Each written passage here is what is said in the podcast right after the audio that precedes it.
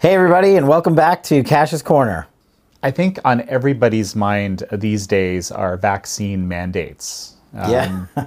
President Biden has, you know, issued, I think back in September, September 9th, I think, this uh, the uh, vaccine mandates for the workplace. Any workplace over 100 people, people are going to need to be vaccinated or get weekly testing, as I understand it. Now, just recently, we have Governor Abbott, who's issued kind of a counter mandate, if you will, that, that vaccine mandates. There's no business in Texas that can do that.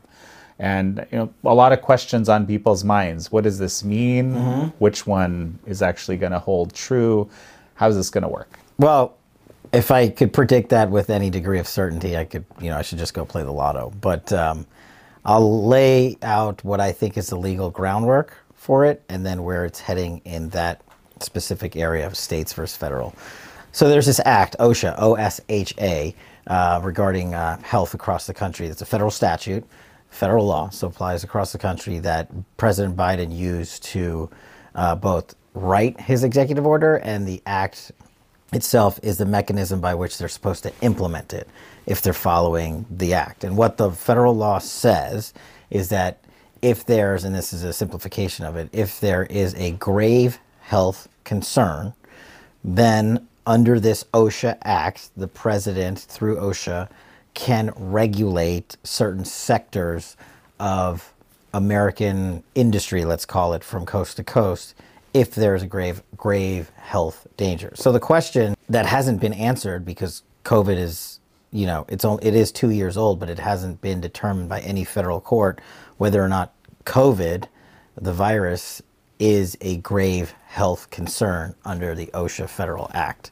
And so that's the question that the federal court, a judge, is going to have to answer. And here's what I predict on that front. Um, as our viewers know, federal judges sit across the country, and then the country sort of split up into different circuits, as we call it, numbered circuits, regions. And so those federal circuits don't necessarily have the same exact law as the next one. And as you go up the appellate system from the district court to the circuit court of appeals, then you have the Supreme Court who has to who decides the law for the country. And on important legislation and important ex, uh, executive orders like this one, I suspect this is going to go up to the Supreme Court pretty quickly because there will probably be different appellate courts throughout the country that decide differently on whether or not COVID is a grave health concern under OSHA so that President Biden can enact his uh, executive order, um, which I think we'll get to here. Well, so then there's a lot of nuance here. I mean, this is really fascinating because, you know, for example, I think for the first time that I'm aware of, uh, the New York Times actually published uh, and and talked about in a very prominent article the basically age distribution of deaths, the age distribution of risk effectively uh, for COVID. And so on the very low end, very young people are at minimal, very, very minimal risk. Unvaccinated young kids and so forth, extremely low risk, according to these tables. Actually, this data has been replicated, has been around for a very long time. Whereas people on the high end, you know, 70 plus and so forth, are actually at significantly higher risk.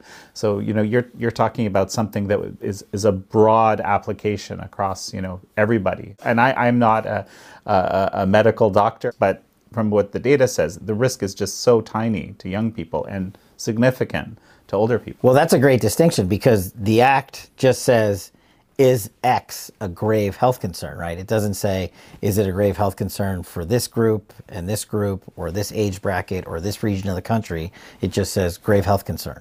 So that's a great point that I'm sure people are going to have to grapple with because if it if you're and I'm just making stuff up here for purposes of example, but if you're under 40 years old and the statistics show that your your chances of dying from COVID are very, very, very low, then it's going to be hard for the Biden administration to go into federal court and say it's a grave health concern. Now the flip side is maybe they'll go into federal court and use statistics that say if you're over 50 and you're you know you get COVID, your chances of uh, of dying go up. I don't know the stats off the top of my head, but that those are the types of arguments they're going to have to make. Now There's a thousand-fold difference Wow. basically across the the spectrum. I didn't know that. So that's going to be very. If I were a federal judge, um, you know, I, I would I would say how can you say under OSHA that COVID is a grave health risk if the scale is, as you say, a thousandfold different? It might be a grave health concern for this end of the scale, but what about 75% on down to zero? If it's not, then how do they meet that standard? and, and the working population because uh, the the real threat again from the data that I've seen is to the people that are already kind of outside of the workforce which would be typically mandated or, or I would imagine would be outside of the workforce So I think this mandate, as you as you um, alluded to earlier, speaks to companies that have 100 people or more. So it's also going to be a deciding distinction, going a step further and saying not every company is going to be mandated under this executive order that President Biden issued. It's if you have 100 employees or more. Well, how do they come up with that number, right? And are you talking about 100 employees or more at a bar, or are you talking about 100 employees or more at a elderly daycare center? You know, these are widely varying, as you said, um, on the scale distinctions of people who are susceptible to COVID, and if they get it, what's the impact on their body and their immune system, and are they actually going to die? And so the younger crowd, very, very unlikely that they will. So not a grave health concern. The older crowd, probably so, especially if they, if they have pre-existing conditions or complications. So um, it's going to be interesting. The other issue, I mean, we'll get to the private companies like Boeing and all that, and United Airlines and Southwest in a second, but the whole state versus federal law issue comes into play, which you, you mentioned with Governor Abbott in Texas, and I don't. I think Ron DeSantis did something similar in Florida. Well, I mean, I think Ron DeSantis is issuing, you know, fines from what I understand for any business which forces mandates. Yeah, I mean, it's going to be easy. I mean, so I think Texas, uh, as you said, basically issued a law that said, okay, we're going to counteract an executive order, right? This gets really complicated now because it's not a law. Joe Biden's executive order is not a federal statute, it's an EO. And so EOs have much less authority against state law than a federal law would. That, that's the whole thing. It's, we call it separation of powers, right? And the supremacy clause in the Constitution comes into play. Basically, if there's a state law and a federal law that speak to the same issue, the federal law trumps the state law, unless the federal law is unconstitutional. That's like the simplest way of putting it. But here, you're not talking about, and I know Jen Psaki went to the podium and cited the supremacy clause, but here you're not talking about a federal law. You're talking about an executive order enacted through a federal law. So, one, is that constitutional to do it that way? Two, is it a grave risk? And three, the judges are going to have to decide in these districts, like Texas, I'm sure it's going to court if it's not already on its way. Does the supremacy clause even apply? And if so, how? And they're going to have to define whether or not it's a grave risk. And then the third step under OSHA, which we didn't discuss, was this is sort of this executive order, if it's constitutional, permissible, is an intermediate fix. Uh, the president and OSHA have to, per the federal statute under OSHA, which this was enacted, issue a permanent solution. That's what the federal statute says. So I don't know what the permanent solution is. So is this just a, a band aid? Because that's all this federal statute permits. And what's the federal solution going to be? It's, I think that's even more problematic. Well, and so here, here's the other piece. Okay, so you know I've had uh, Dr. Jay Bhattacharya, the one of the authors of the Great Barrington Declaration, on the show. He was talking about how he expects that you know COVID will basically go through the population and Yeah. not too long a course of time, so to speak. We've had Alex Berenson recently on Joe Rogan talking about the same thing. That's the, that that's the reality. We also have this reality that the vaccines um, basically only kind of initially stop infection and transmission and very quickly fall off. So infection and transmission are not things that that really the vaccines can help with. What they do seem to help with is serious disease. So how does this? So so th- with with this Raises more questions. Right, right, right. Um, I don't know. I mean, so I, again, I'm not also not a doctor, to my parents' chagrin. Um, but uh, vaccine is this a vaccine? Like you know, I get the flu shot, it, but it's not a flu vaccine because it doesn't guarantee you're not going to get the flu. And so I sort of analogize this situation to that because people get the flu every year. Unfortunately, lots of elderly people die from the flu every year, a lot actually. And it's been around for what, over a century?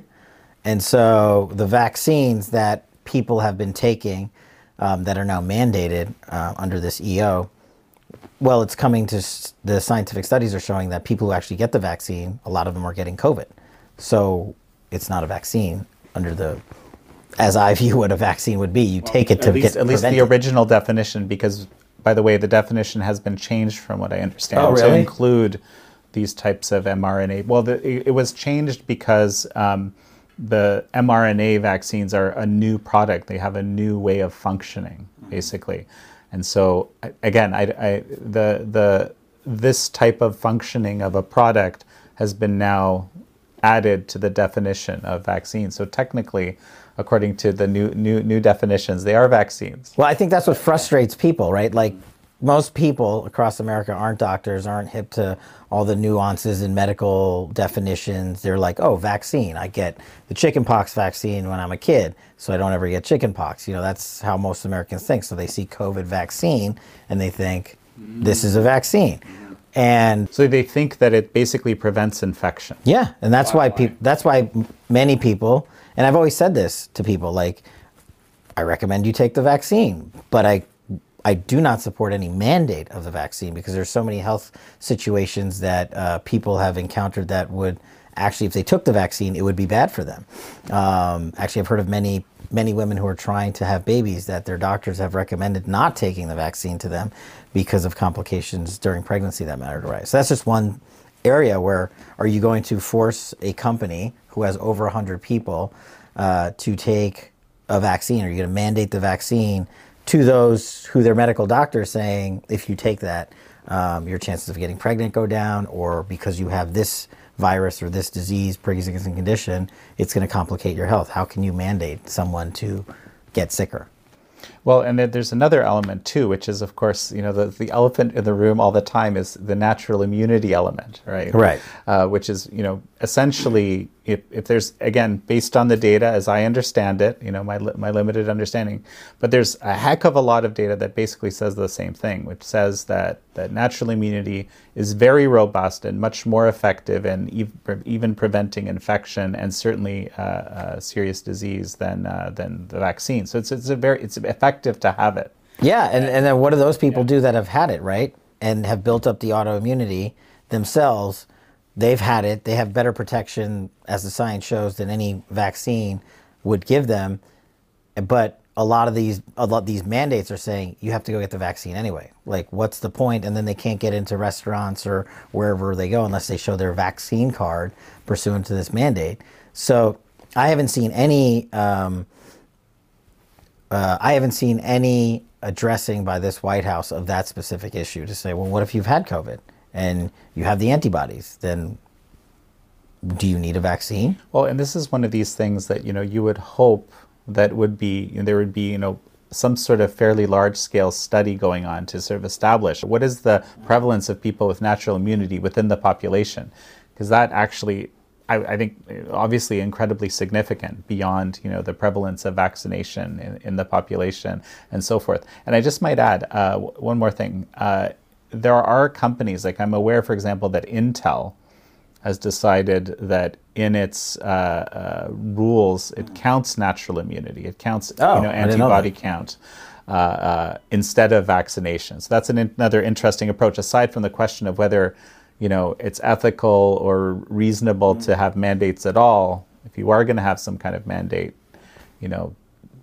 th- At least this company has decided that natural immunity does count towards that. And you know, and that should be their choice. That's my opinion. But then, how does that, how does that square with the the executive order, right? I, and then that's another thing that this administration hasn't taken into account when they issued the executive order. And that's another thing they're going to have to answer in federal court, and they're probably not going to have a good answer for it because they're saying this federal th- th- this large company has issued its own set of rules and so i think you'll see individuals from that company eventually challenge this eo like other companies that we're going to talk about in a minute are but just circling back to something you said right before that it's sort of the information about covid and the vaccine and the science behind it um, there's such great distrust right now across the country in what to believe because there's been so much misinformation put out about it, but also there's been information that they, that when the virus first came out, people thought was correct, and was later proven to be incorrect. And unfortunately, you have guys like, you know, in my personal opinion, Fauci, who have lost, you know, he's supposed to be the leading voice on how to deal with COVID. And he has become one of the least credible voices, in my opinion, on how to deal with COVID because he's first he comes out and he says, you know, we're going to have this under control and there's going to be a vaccine, and it's going to be all right. then he comes out and says, no Christmas. You know, and people are just or, like, or we don't, we're not sure. right. You know, we're not sure, but Yeah. your lead medical expert in the US government is supposed to be able to communicate information credibly. And I think what is hurting America's reaction to COVID is that they don't have any actual guidance from their government. So they have a lot of distrust on mandates, on vaccines, on work work atmosphere, and on how to challenge their uh, legal rights. They just don't know. And I think that's why you're going to see a not just a small amount, a flurry of court cases um, across the country that have already started. I think. So, you know, I get the, the question is why not uh, institute, you know, let's say a modicum of transparency and just say, look, here's what we know, here's what we don't know, here's what we're working on, here's what the the best information on the science, you know, I don't know, have a website that that shows these things. That's a great people, idea. People do want clear cut I, I do think it's true that people want to know the answer. What how will i what's how can i protect myself 100% but that doesn't exist. Everything is factors of risk right? If you're going to take the vaccine there's we, nobody knows what the side effects are going to be five years down the line tens no one knows right? These are new products right? So these are you know this this is one of the arguments i've heard from ethicists for example.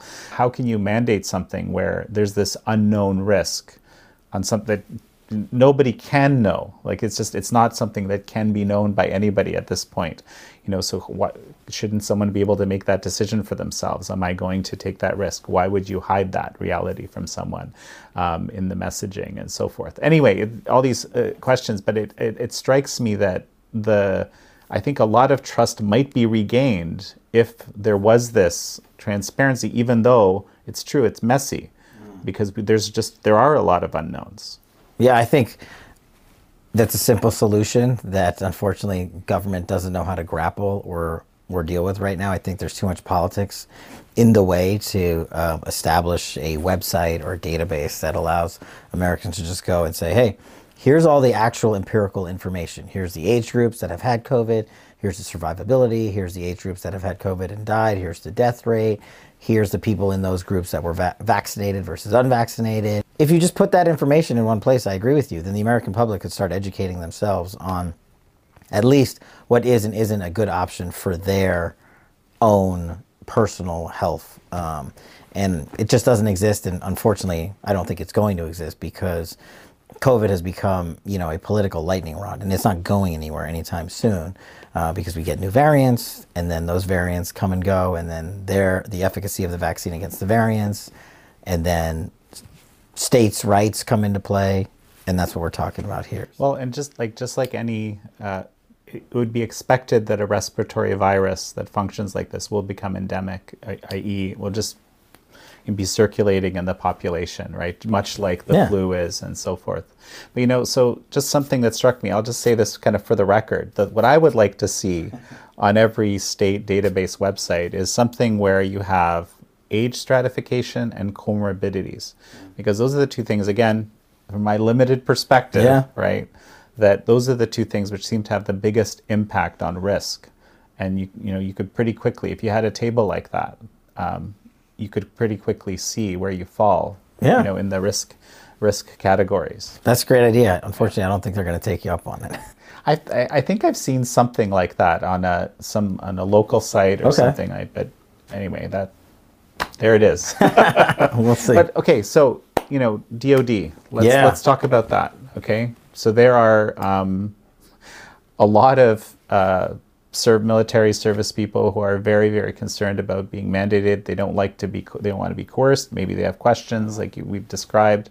What's the reality in DoD? Yeah. So look, having served both as a, as a civilian, uh, uh, operationally, and then as chief of staff leading the Department of Defense, uh, I know lots of these individuals. I still talk. I have lots of men, uh, friends that are still in service, and I've talked to them privately about it. They're like, I'm not taking the vaccine, you know? And this is going to come down to a situation where, you know, Joe Biden has issued a mandate for the military to either be vaccinated or what? They're going to relieve you of command and kick you out of the military. You know, that's going to court if that happens. But I think my prediction is Joe Biden's going to blink.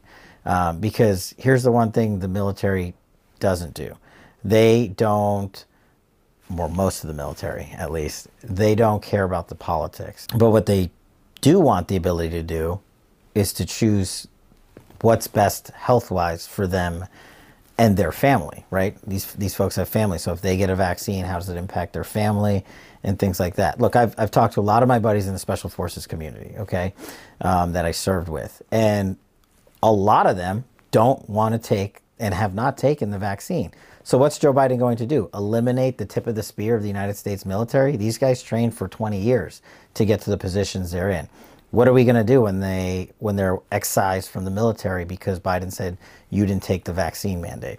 It's unrealistic. You can't replace those guys overnight and not just them, that's just the operational arm of the United States military that does some of our most dangerous operations.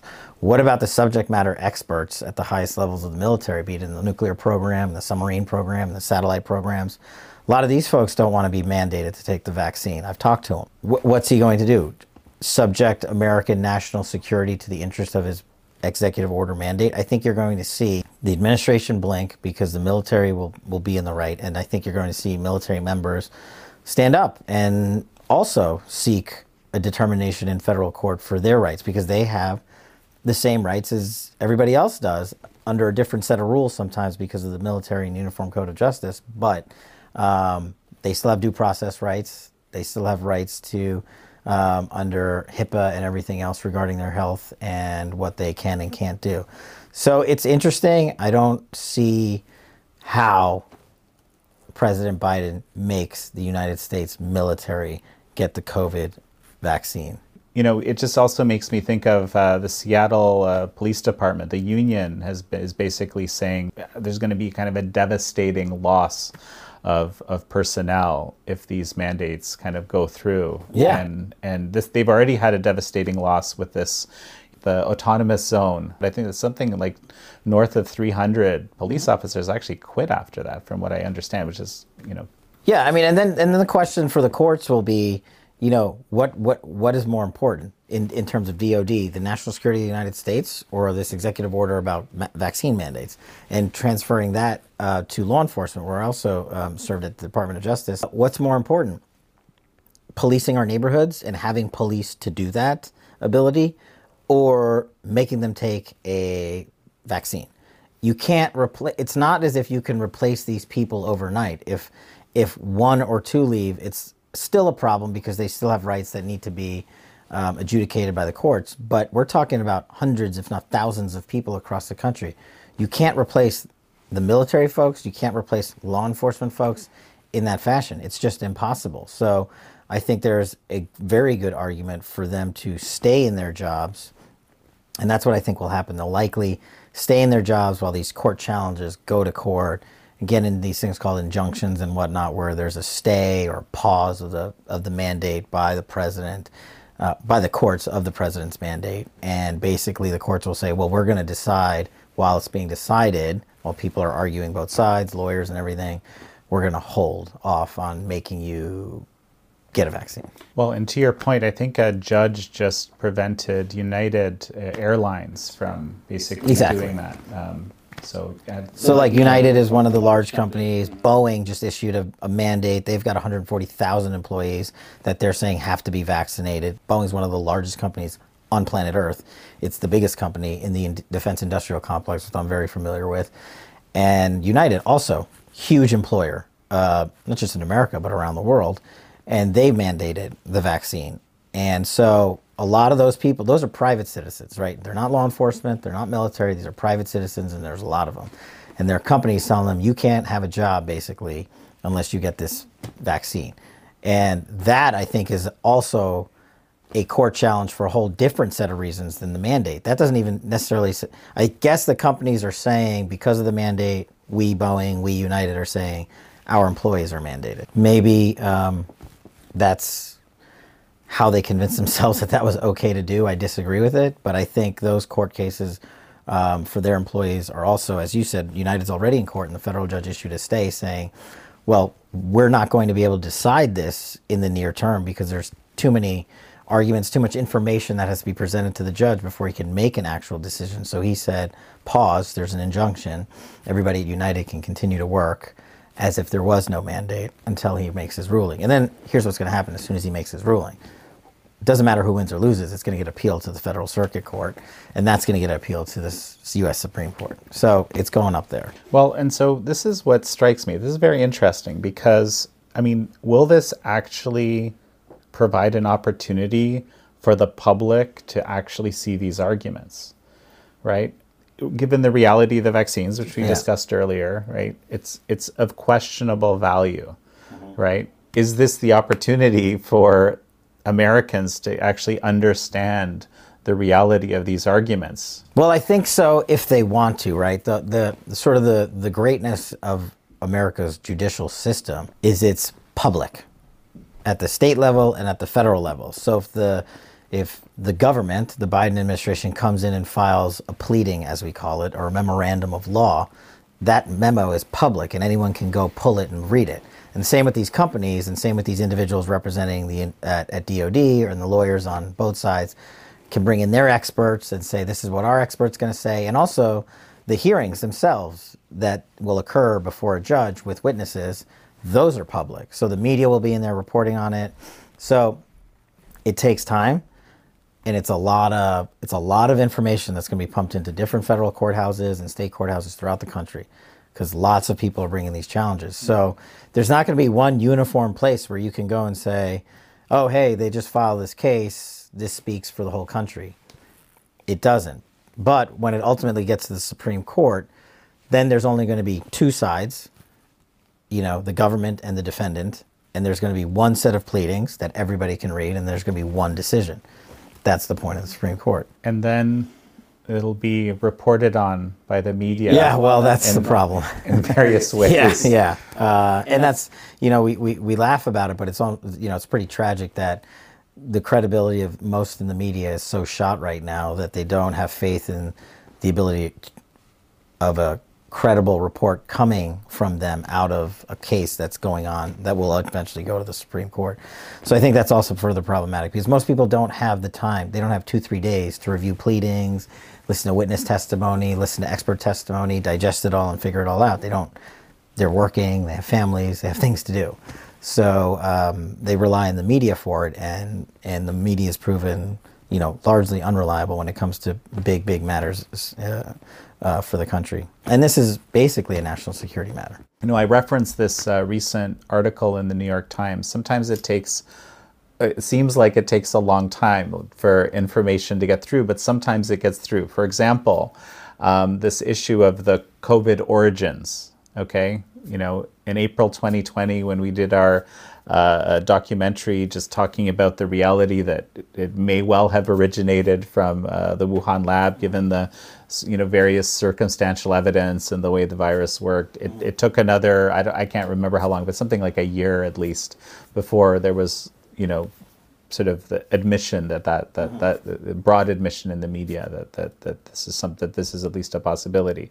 Um, similarly, I think we've known for well again at, least a, I think a year, year and a half that this age stratification mm-hmm. around COVID has existed. It's obviously incredibly significant, um, and so that that's made it into a prominent place in the New York Times. Perhaps this is a signal that the broader population will get to learn about these things, that we may be able to have like a public, you know, sort of a, a, a public discourse around this that isn't purely extreme pol- political polarization around some of the most, you know, kind of important issues facing us of, you know, life and death issues potentially. Yeah, I mean, it would be nice. I think the the the biggest impediment to that is going to be Congress because they've made it so political, um, they've made it so polarizing, and forcing people uh, to be it this vaccine or another vaccine, mandating it just so you can continue to work and earn a living and provide for your family only extrapolates that problem even more so. And you would think, you would hope that there would be Democrats and Republicans that can get together on this issue and say, hey, why don't we at least put out the empirical data that we have at our disposal as a federal government? Why don't we create a website and, and let Americans read it and put out the ages, put out the people who've had it, like we talked about, and all that, and as much information as you can, data, put it out there. What's wrong with that?